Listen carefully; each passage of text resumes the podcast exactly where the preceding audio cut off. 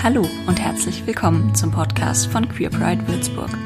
Ich bin Christina und spreche hier mit Personen aus der Würzburger queeren Szene. Und heute mit Katha. Hallo.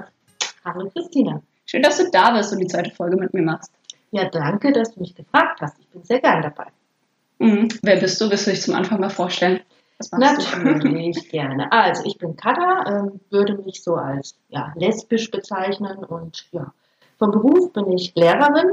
Ich sage dann meistens auch noch dazu, welches Fach. Also katholische Religionslehre gehört dazu. Und ja, engagiere mich jetzt ähm, schon eine Zeit in der queeren Szene, also vor allem bei Queer Pride. Genau, sind wir gleich beim Thema. Was machst du beim Queer Pride Würzburg?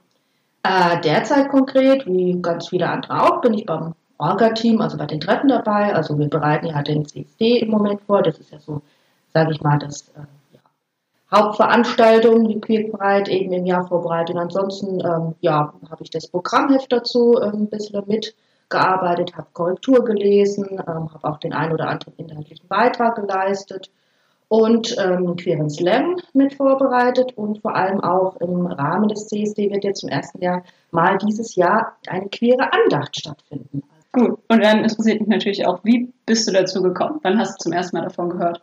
Ja, also ich glaube, das erste Mal davon gehört habe ich, ähm, dass es mal wieder einen CSD geben sollte. Also ich hatte vorher immer mal wieder überlegt, ob ich zum Beispiel auch mal beim WUF mich melde. Das ist ja hier das äh, Würzburger Lesben- und Schulenzentrum in Würzburg und da mitmache. Habe aber irgendwie nie so den Moment gefunden. Und dann habe ich gesehen, äh, nach ein paar Jahren Pause äh, gibt es da einen Verein, der ähm, eben den CSD wieder organisiert. Das war 2019, der lief damals noch unter Würzburger CSD. Und letztendlich war es dann so, dass äh, ich mir gedacht habe, hey, das ist eine coole Sache und dann möchte ich dabei sein. Genau. Ähm, für mich hat das irgendwie so ein bisschen schrittweise erst begonnen, dass ich so ein bisschen mehr mich da getraut habe, auch mitzumachen. Hängt eben auch ein mhm. bisschen auch mit meinem Fach zusammen. Und ähm, ja, dann habe ich da mal angefragt, ähm, beziehungsweise war aber auch, glaube ich, auf einer Party und im Wurf, diese Gay-Partys, ja. das war damals, glaube ich, noch Binsky. Und ähm, da hat der David, glaube ich, oder Info auch zu Queer Pride gehabt, beziehungsweise zum CSD und habe ich mal das Kärtchen mitgenommen und habe gedacht, ah, dann meldest du dich mal und so. Aber irgendwie habe ich es dann vor diesem 2019er äh, Würzburger CSD irgendwie nicht geschafft. Und ähm, nachdem der aber so gigantisch war und ich mhm. wirklich geflasht war von den tollen Sachen, die ähm, damals das Orga-Team auf die Beine gestellt hat, ja, und dann habe ich mich gemeldet und bin da das dann hingegangen, so das erste Mal und so richtig dabei bin ich jetzt eben seit glaube ich, äh, 2009. Äh, ja, genau. Und was hast du dann am Anfang gemacht? So, wenn du jetzt dich um äh, queere Andacht und so kümmerst, war das schon immer so äh, nee, auf der Plan gestanden? Oder was? zu sein, am Anfang habe ich halt so ein bisschen mal ja, reingehört, reingeschaut auch, was eben so geplant wird. Ähm, wusste ehrlich gesagt auch noch nicht so, wie viel Zeit ich auch so reinstecken kann.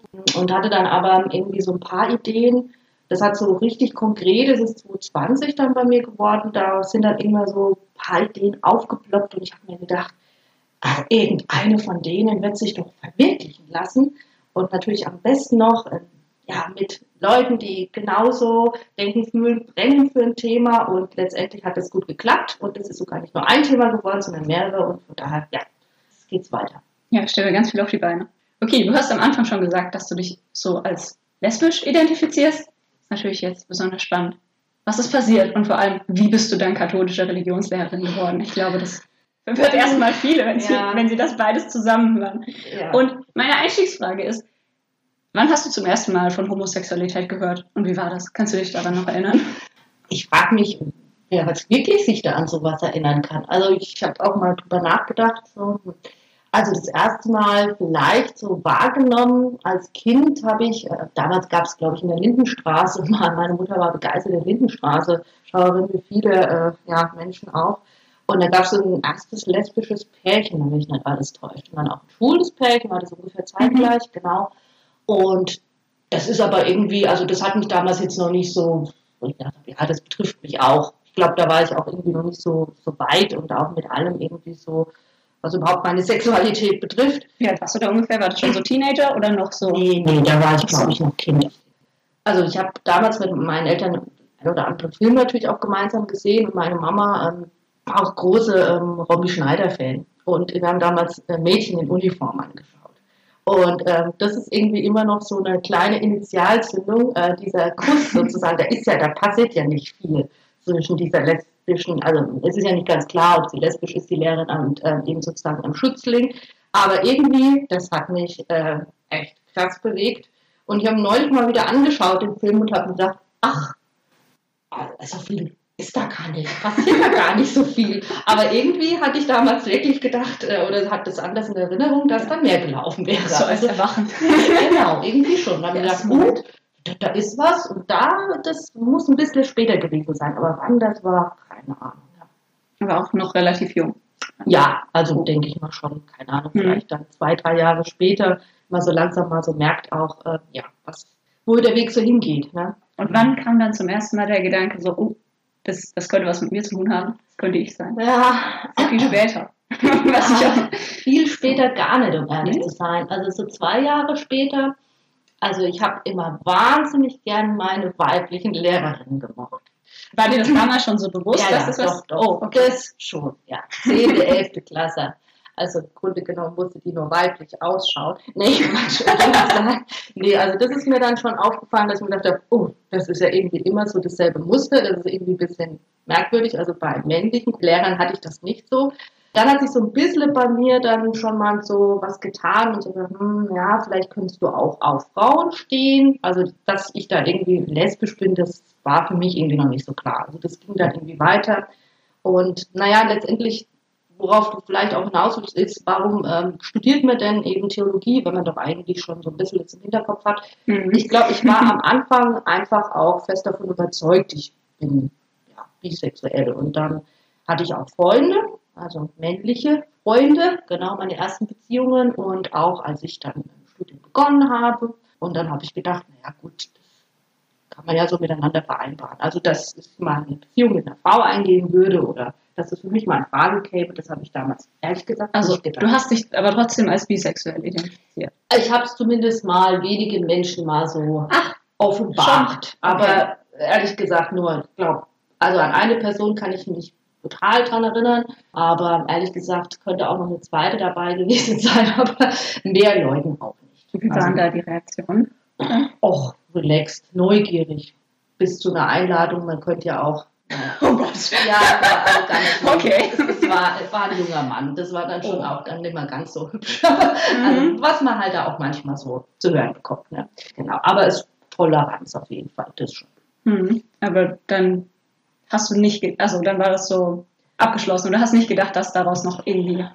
Ja, naja, ich habe das halt nicht weiter verfolgt. Ich war da auch mit dem Studium dann ähm, voll dabei und ähm, ja, hab's vielleicht, man kann das immer ja im Nachhinein nicht so sagen, die Frage vielleicht auch verdrängt. Ich hatte auch viel zu tun, habe mich da auch ziemlich so gleich äh, auch da so engagiert in der Fachschaft und in anderen Bereichen und bin viel mit Menschen in Berührung gekommen. Klar, habe schon auch immer wieder mal gemerkt, hm, die eine Frau oder junge Frau oder so, die finde ich jetzt anziehend, aber ich habe auch mit, mit Jungs geflirtet oder so. Also das war jetzt irgendwie, ja, und so weiter. bevor- Ich habe mir da nicht weiter Gedanken gemacht.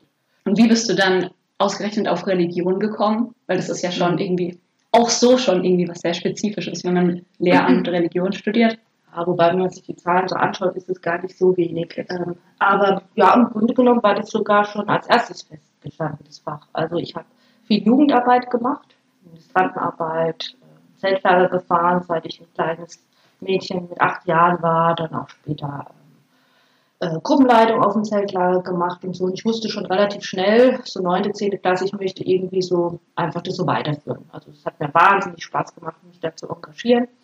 Oder mir hat auch Spaß gemacht, Gottesdienste vorzubereiten, so insgesamt über ja, Gott und die Welt nachzudenken, theologische, erste theologische Diskussionen zu führen. Und ähm, dann habe ich überlegt, welcher, welchem Berufsfeld könnte das sein. Und da habe ich auch so langsam dann begonnen, dass mir das auch Spaß gemacht hat, dann vor der Klasse zu stehen und ein Referat zu halten. Da war ich lange Zeit nämlich ziemlich schüchtern, habe plötzlich dann so gemerkt, boah, das ist voll cool und das geht eigentlich und ich Ja. kann das. genau, und dann, ja, dann habe ich gedacht, Mensch, dann ist das vielleicht der Weg für mich und ähm, ja, den habe ich dann eingeschlagen und ja, muss auch sagen, also ähm, mir hat das Studium in Theologie wahnsinnig Spaß gemacht. Also es ist sehr, sehr vielseitig. Dann habe ich halt, wie gesagt, mal so diesen einen Bereich von mir, der nicht ganz unwesentlich, mal ein bisschen ausgeklammert eine Zeit lang. Aber ja, gut, das macht man halt manchmal so im Leben. Ja, ich fand, ich fand es jetzt spannend. Wenn du dich schon so lange davor so mit dem Thema Kirche und Religion und so beschäftigt hast, ist dir jemals so äh, Homophobie oder irgend so Feindlichkeit gegenüber so begegnet? Also mir persönlich jetzt nicht. Also man hält sich halt mit seinen Meinungen ehrlich gesagt schon auch zurück. So. Also man diskutiert über vieles äh, während des äh, Theologiestudiums, interreligiöser Dialog, also wie wird auch so gesehen, so dieser Wahrheitsanspruch.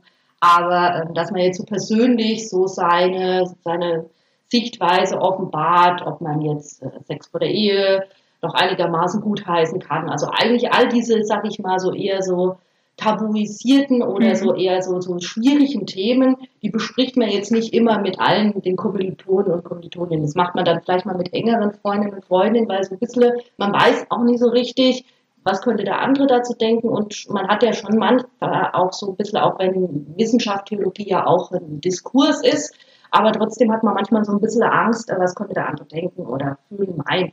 Und ich habe da ehrlich gesagt auch das Gespräch da nie so gesucht oder diskutiert. Ich kann mich noch, aber das ist interessant, dass du das sagst, äh, weil bei uns an der Schule, das fällt mir spontan ein, hat äh, einer, ähm, der ein, Abi, also ein Jahr vor mir Abitur gemacht hat, ähm, den Weg dann zum Priester eingeschlagen. Und ich kann mich noch daran erinnern, dass eine Freundin von mir, die sehr diskussionsfreudig war, ganz wild mit ihm diskutiert hat. Die war selbst evangelisch, auch über solche ganz strikten Themen.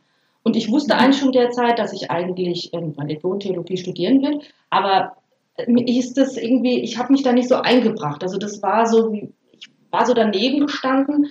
Und ja, also ich glaube, der hat auch also jetzt nicht ähm, homofeindliche Äußerungen, aber zumindest war er in seiner Meinung sehr strikt. Also hm. sozusagen eher so, so ja, die Linie, die katholische Linie gefahren. Und die evangelische Freundin von mir, die war da halt ziemlich wild unterwegs und sehr progressiv. Und das fand ich ganz interessant, ähm, dass im Nachhinein ich mir denke, hm, eingemischt habe ich mich da nicht. Vielleicht war ich auch einfach zu schüchtern, zu, ja, noch nicht so weit. Ich ja. weiß es nicht. Das heißt aber auch, dieses Thema ist dir nie begegnet nee, davor, also auch vor dem Studium. Mhm. Nein.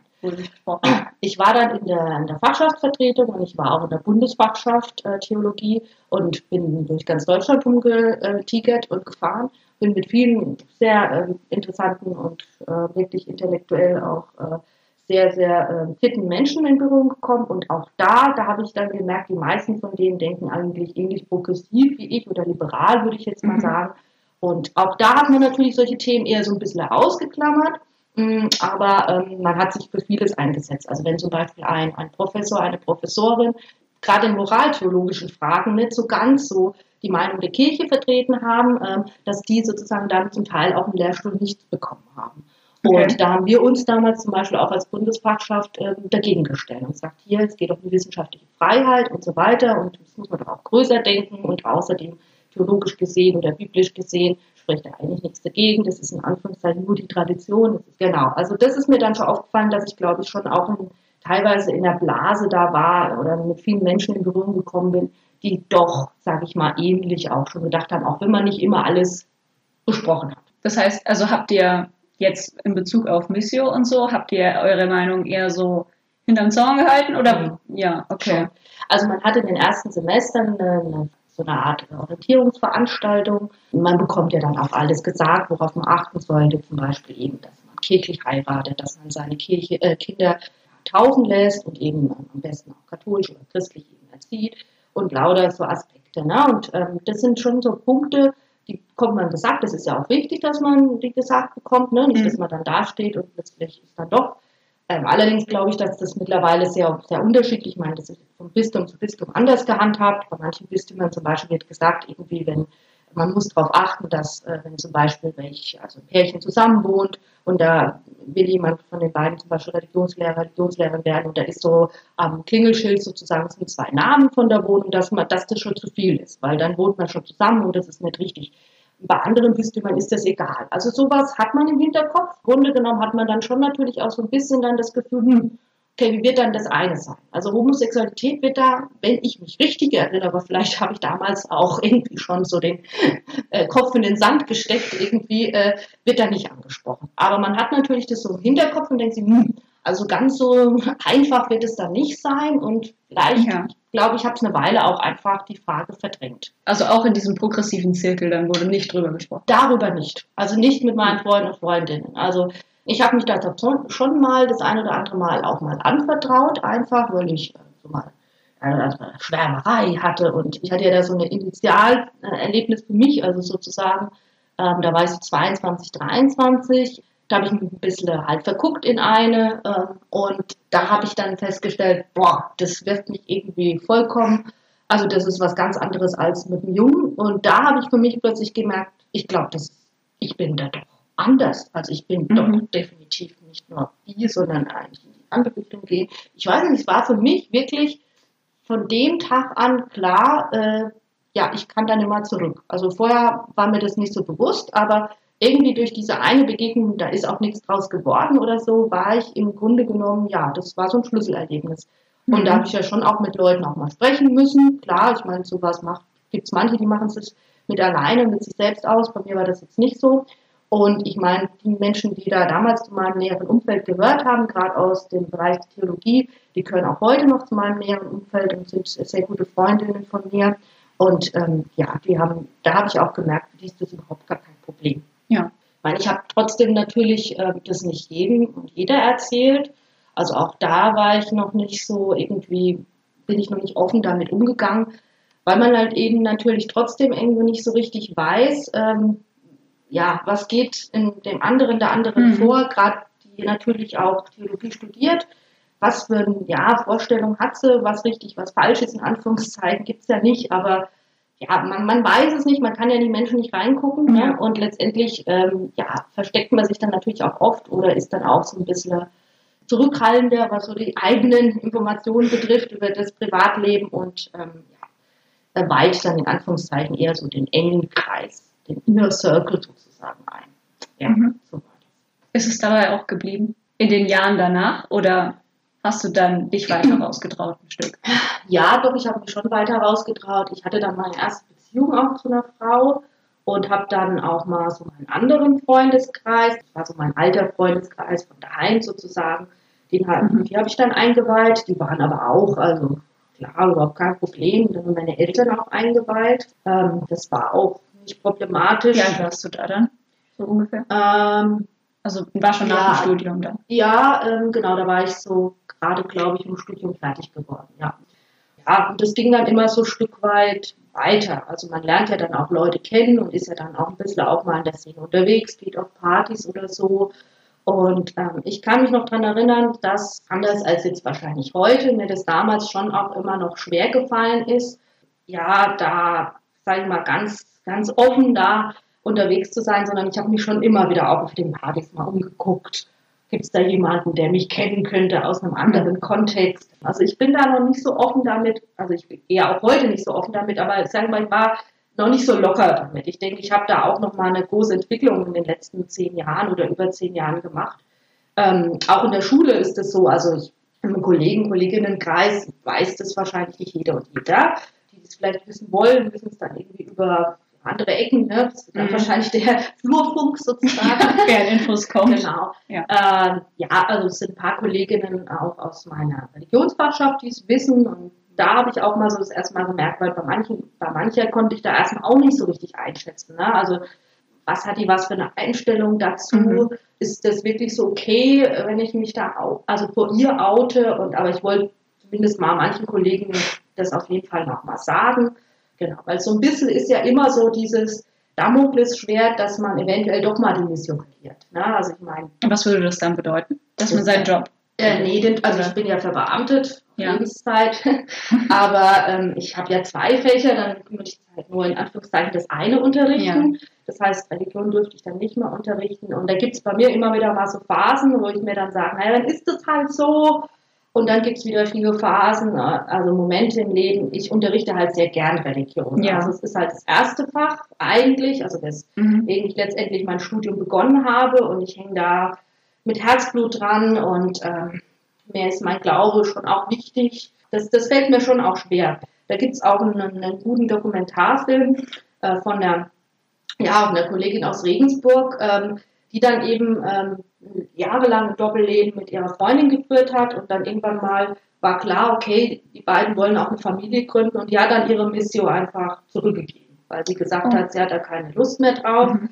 dieses Versteckspiel und bevor man ihr die nimmt, dann gibt sie sie zurück. Es geht auch freiwillig sozusagen. Sie auch freiwillig, ja. Sie hat halt auch noch ein anderes, also sie hatte insgesamt ähm, zwei Fächer und hat dann noch ein anderes studiert.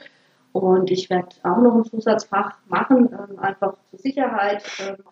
Aber es ist trotzdem so, als ich das zum Beispiel gehört habe, da ist mir schon auch äh, wieder das Herz in die Hose gerutscht, weil ich mir gedacht habe, mhm. eigentlich, eigentlich will ich das nicht auf der einen Seite. Auf Aber der anderen Seite denke ich mir, wenn ich doch mal die Liebe meines Lebens finde, dann doch mal, so sage ich jetzt mal, ein Bund fürs, fürs Leben ansteht. Ähm, ja. Das heißt, so zur Sicherheit studierst du dann jetzt ja, das zweite. Genau. Mit dem Gedanken daran. Ja, dass ja. es vielleicht doch mal vorbei sein könnte. Ne? Ja. Tut mir leid für mein Unwissen, aber dürfen, dürftest du eine Frau kirchlich heiraten? Nee. Nee. Nee, nee. Also okay. das ist ja jetzt auch gerade so die Diskussion eben.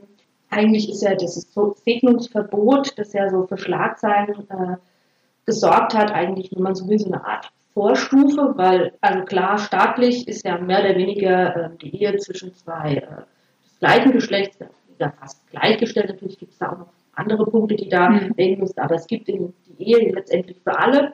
Und katholischer Seite äh, gibt es ja das Ehesakrament und ähm, da zum Beispiel sind ein paar Aspekte eben, also muss es momentan Mann und Frau sein und vor allem auch der Aspekt auch der, der Nachkommenschaft, die da letztendlich auch äh, ah, ermöglicht ist. Genau, das ist, das ist natürlich ähm, vom wahltheologischen Standpunkt her ist es bei der katholischen Kirche einfach so ein, ein wichtiger Punkt.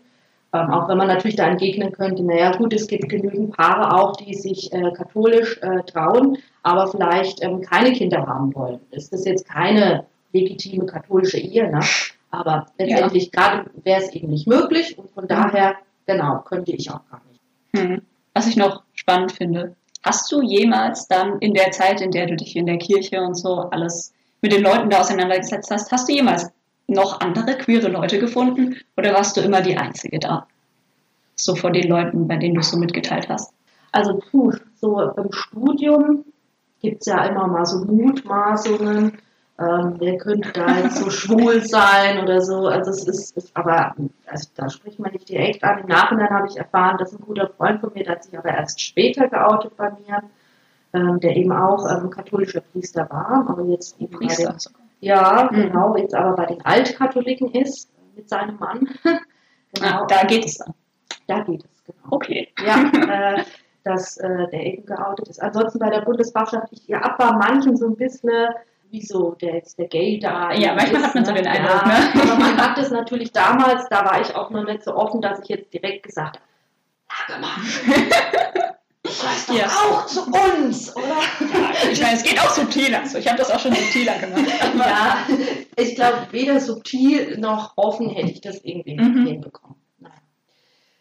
Ja, aber was natürlich ein bisschen schwierig ist, und ähm, ich meine, ich, ich erzähle das jetzt so locker und flockig, aber irgendwie es ist natürlich, äh, gibt es dann auch wieder Situationen, als jetzt kurz vor Ostern eben dieses Segnungsverbot ja. da rausgekommen mhm. ist. Das sind dann schon mal Tage, da nimmt mich das richtig mit. Und da bin ich dann auch wirklich, äh, ja, zu Tode betrübt, ist jetzt vielleicht übertrieben, aber ich bin einfach verletzt. Habe auch manchmal auch das Gefühl, ich werde da nicht so angenommen, wie ich bin. Mhm. Ich, Siehst du die Kirche so als deine Kirche? Wenn du also hast du das Gefühl, so deine Kirche hat dich ja, so außen vor gelassen? Ja, äh, das ist ja. eine schwierige Frage, weil man wird ja oft angefragt, zum Beispiel hast du am Anfang gesagt, wie geht es denn zusammen? Ähm, natürlich könnte man überlegen, ob man konvertiert. Es ist nur so, ich fühle mich trotzdem, das ist irgendwie ein bisschen paradox. Es gibt gewisse Dinge, gewisse Aspekte und das sind wichtige. Ne? Also zum Beispiel, dass eben auch die Frau eben zu wenig, äh, sage ich mal, Einflussmöglichkeiten hat. Ähm, Maria 2.0 macht da ja viel. Dann natürlich der Aspekt, der mich jetzt auch direkt mit meinem Personensein betrifft, eben, dass äh, queere Menschen äh, zu wenig auch ähm, anerkannt werden. Und es gibt aber noch andere Aspekte. Trotz all dem, das ist das Paradoxe, aber weil Kirche wahrscheinlich auch für mich einfach mehr ist und ähm, letztendlich auch mehr als eine Institution, sondern letztendlich auch natürlich mit Gott und mit, mit Jesus zu tun hat, kann ich da nicht so einfach rausgehen. Also das, das ist eine ganz, ganz schwere Entscheidung. Und diese Kollegin da aus Regensburg, der, der ist es auch richtig, richtig schwer gefallen. So ist es bei mir auch. Und es gibt so viele Aspekte auch an der Botschaft Jesu.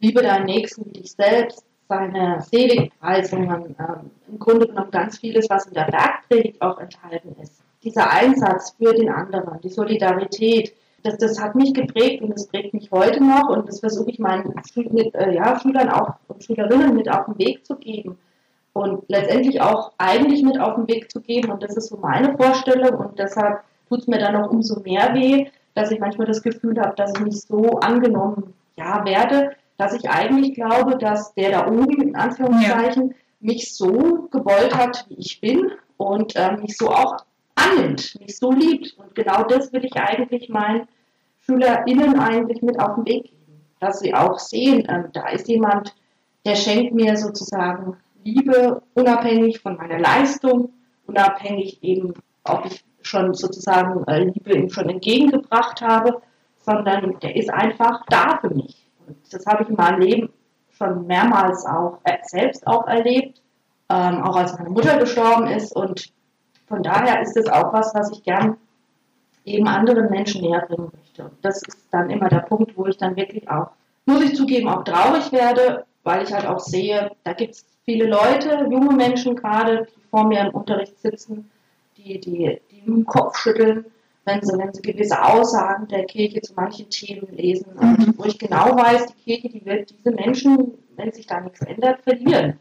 Und ich möchte aber, ich möchte nicht, dass die Kirche den, den Konservativen und denen, die, die sich gegen sozusagen Fortschritt, gegen, gegen Reformbestrebungen eigentlich, äh, sage ich, wehren, dem möchte ich eigentlich diese Kirche nicht überlassen. Also im Grunde genommen ja. ist es vielleicht auch so ein Versuch, von innen sozusagen ja, von innen zu ändern. Ja, aber es ist ein schwieriges Unterfangen und man ist mal mutiger und mal weniger. Ja, gehört dazu, glaube ich. Ja. Ich kann es schon auch nachvollziehen und es gibt auch genügend Situationen, in denen ich wirklich auch überlege, ob das noch der richtige Weg ist. Aber ich, teilweise ändert sich da meine Einstellung dazu täglich. ja. Du verlierst die Hoffnung nicht, dass noch was passieren könnte. Ja, die Hoffnung verliert darf man nicht. Ich sage dann auch immer, ähm, meinen äh, SchülerInnen, klar ist ein langer Weg ähm, und letztendlich hat vielleicht die Kirche da auch zu, zu spät sozusagen diesen Reformweg auch eingeschlagen.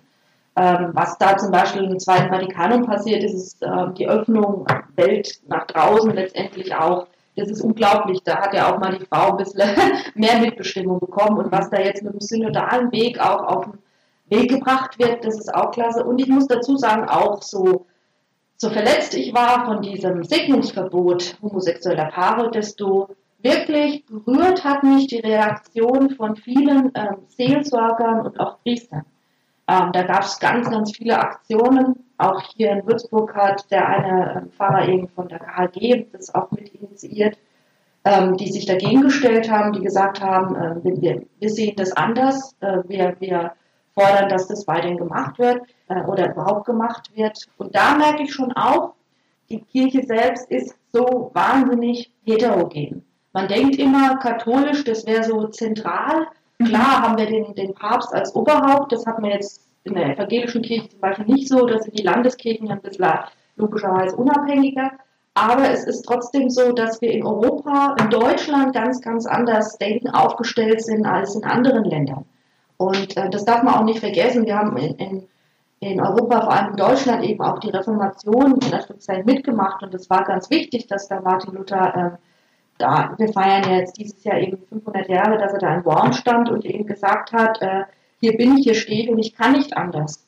Und letztendlich hat es auch einen ganz, ganz wichtigen, auch wenn das vielleicht manche aus der katholischen Kirche nicht so sehen wollen, aber auch eine ganz, ganz wichtige Bewegung, Dynamik auch reingebracht, wie sich Kirche dann verändert hat. Erstmal natürlich so ein bisschen dagegen, aber dann später. Und von daher, ja, Kirche ändert sich in gewissen Teilen, glaube ich schon. Und ich möchte da auch nicht die Hoffnung aufgeben. Aber natürlich nicht so schnell, wie sich das manche, ich auch selbst auch wünsche. Aber trotzdem, wenn man in dieser Kirche einfach auch seinen Platz sieht und wenn man an diese Botschaft glaubt und auch in Anführungszeichen an das Gute, was damit verbunden ist, dann, dann würde ich mir auch wünschen, dass da noch mehr Menschen auch dabei bleiben und auch äh, versuchen eben da das, das, Positive und äh, das, ja, sag ich mal, das Reformertum nach vorne zu bringen. Wie stellst du dir das dann vor, wenn es optimal laufen würde, sozusagen? Was, was könnte man noch verändern? Offensichtlich auch lesbische und schwule Paare trauen. So, kannst du dir das vorstellen? Ja, ähm, ob das ähm, katholische E-Sakrament da dementsprechend, das ist schwierig. Ein Sakrament ist natürlich auch wirklich sehr theologisch. Ich weiß jetzt auch nicht, ob man das jetzt fordern sollte, aber natürlich letztendlich die, die Gleichstellung da oder zumindest, äh, dass man eben auch anders damit umgeht. Ich meine, es hat sich auch da viel verändert. Wenn man sich anschaut, dass früher immerhin erstmal noch gesagt wurde, es ist eine, Art Krankheit letztendlich, Homosexualität, dann mhm. ist man davon weggegangen ähm, und hat auch gesagt, nee, es ist auch keine Sünde, ähm, sondern die Anführungszeichen, die können nichts dazu, man soll es mit Seelsorge betrachten und so weiter. Also da ist schon eine Änderung. So ein bisschen hat man immer noch das Gefühl, wenn man mit manchen Menschen spricht, dass da ein bisschen eine Mitleid auch dabei ist, nach dem Motto, ja, wir wollen euch ja. da, ne?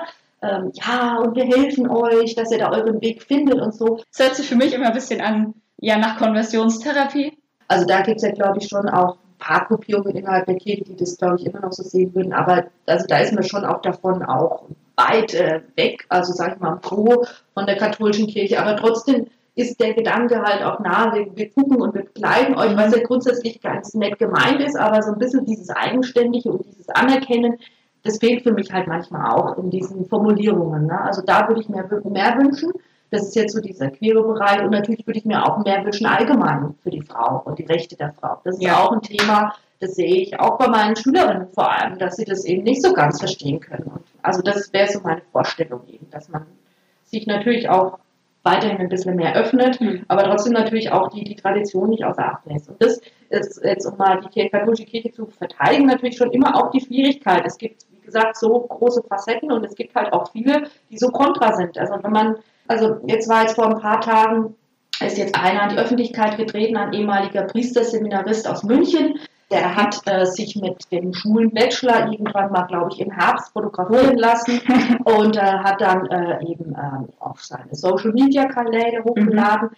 Naja, und dann hat man ihm nahegelegt, äh, doch das Priesterseminar zu verlassen. Oh. Das, das, hat er jetzt so öffentlich gemacht. Mhm. Natürlich ist bei solchen Meldungen, weiß man auch immer nicht so richtig, woran liegt wie hat er das mhm. kommuniziert und klar, man sollte jetzt vielleicht auch nicht irgendwie äh, sein komplettes Liebesleben, äh, war in dem Fall nicht der Fall, aber zu öffnen, ich meine, als Priestersemiarist ist man natürlich schon auch, hat noch andere. Aber was mir dann darunter wieder auffällt, ist, wenn man dann äh, sich dann diese, diese Kommentare dazu durchliest, äh, dann kommt man aus seiner eigenen Blase wieder raus und merkt, du, das sind äh, wie im ja. normalen, sagen wir mal, gesellschaftlichen Milieu, ich meine, das sind ja auch nicht alle offen für uns ihre Community, da schlackern einem nicht nur die Ohren, sondern da wird man richtig, richtig wütend.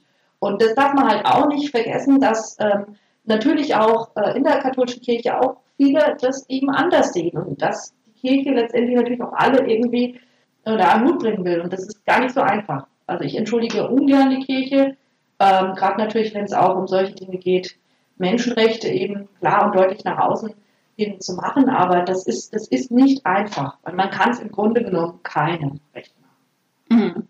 Zurück zu deinen SchülerInnen. Du hast da vorhin gesagt, so, du merkst das auch bei denen, dass sie so, ja, vielleicht mit der Kirche ein bisschen Probleme haben, wenn sie bei dir im Religionsunterricht sitzen.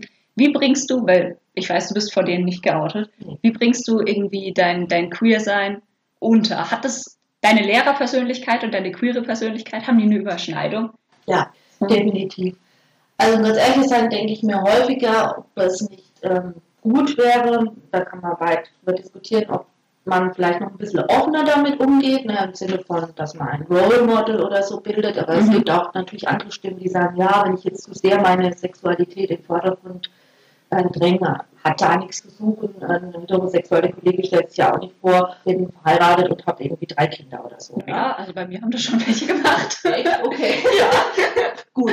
Aber manchmal denke ich mir, es wäre vielleicht ganz gut, weil natürlich trotzdem noch immer noch auch junge Menschen, man hat ja immer das Gefühl, das ist so einfach heutzutage, weil es halt in den Medien auch präsenter ist. Äh, aber ich glaube, dass es nicht immer so einfach ist nach wie vor. Ich versuche schon auch, ähm, sag ich mal, mit alle mit einzubeziehen. Also versuche auch zum Beispiel eine, nicht nur jetzt eine queere Sprache in Anführungszeichen, es gibt ja auch keine, aber so eine gendergerechte Sprache, auch schon mal das so ein bisschen mehr, ja, sage ich jetzt mal, bei mir am Unterricht einfließen zu lassen und auch immer wieder, auch wenn es zum Beispiel um das Thema Liebe geht oder Paare geht, dass ich dann nicht nur sage Mann und Frau, sondern Mann und Mann oder Frau und Frau. Mhm. Also das versuche ich schon auch immer wieder ähm, zu zeigen. Ähm, damit sage ich zwar jetzt nicht äh, per se, hallo, hier, ich bin lesbisch, aber ihnen natürlich auch so dieses, äh, sag ich mal, traditionelle äh, Bild eben von Familie und von Liebe so ein bisschen aufzubrechen, weil das ist ja auch immer so ein Diskussionsthema, dass das ja in vielen Schulbüchern nach wie vor so ist. Ne? Also Mama, Papa äh, und dann eben die zwei oder drei Kinder. Ne?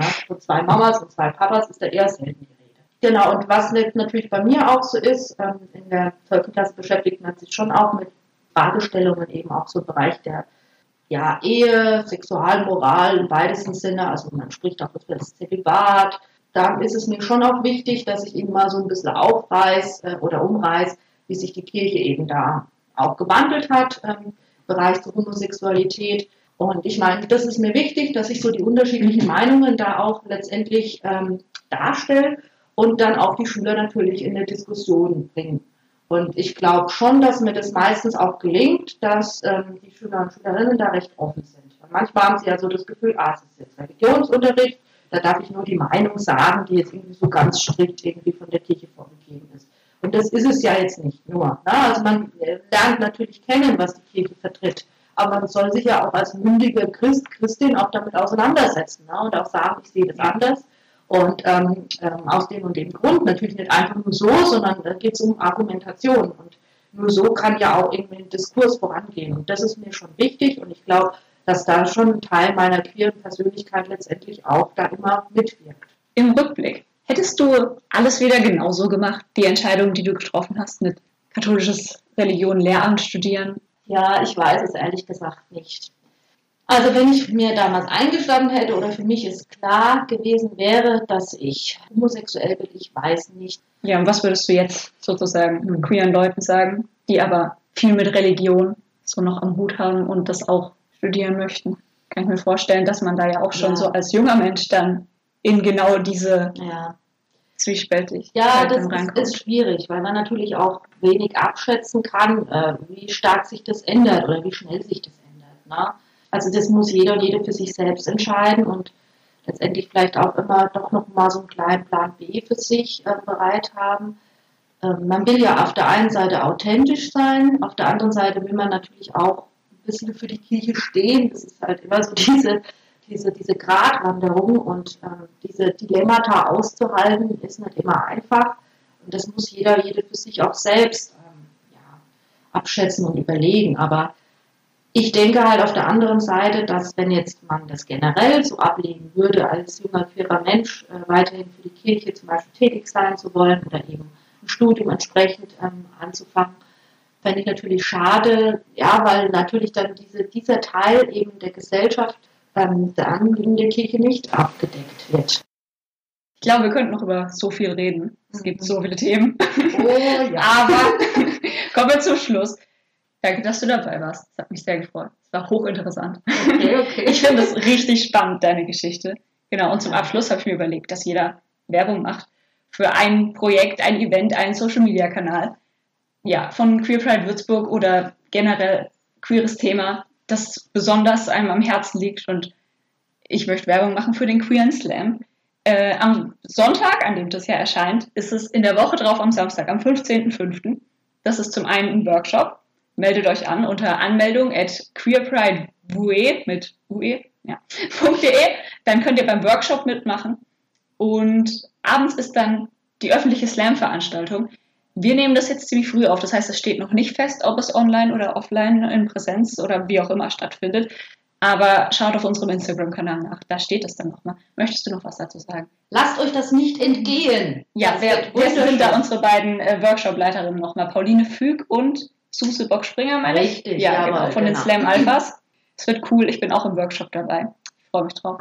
Darf ich jetzt auch nochmal Werbung ja, du darfst auch, du darfst auch Werbung machen. Was möchtest du werben? Ja, ich mache natürlich Werbung für die queere Andacht, die äh, dieses Jahr zum ersten Mal im Rahmen des CSDs eben am Sonntag eben stattfinden wird um 10.30 Uhr. Und hinter der Umweltstation ist ein Gelände und ähm, da dürfen wir diese queere Andacht veranstalten. Und das wird, denke ich, auch sehr schön. Und für alle, die jetzt sich denken, ja, ich möchte trotzdem aber äh, meinen Glauben zeigen und zeigen, dass eben Queerness und Glaube zusammengehören, dann kommt dorthin. Das ist ein schöner letzter Satz. Ja, ja. freut mich, dass du dabei warst. Und ich hoffe, ihr schaltet nächste Woche auch wieder ein. Bis dann. Tschüss. Das war der Podcast von Queer Pride Würzburg. Habt eine gute Woche und bis bald.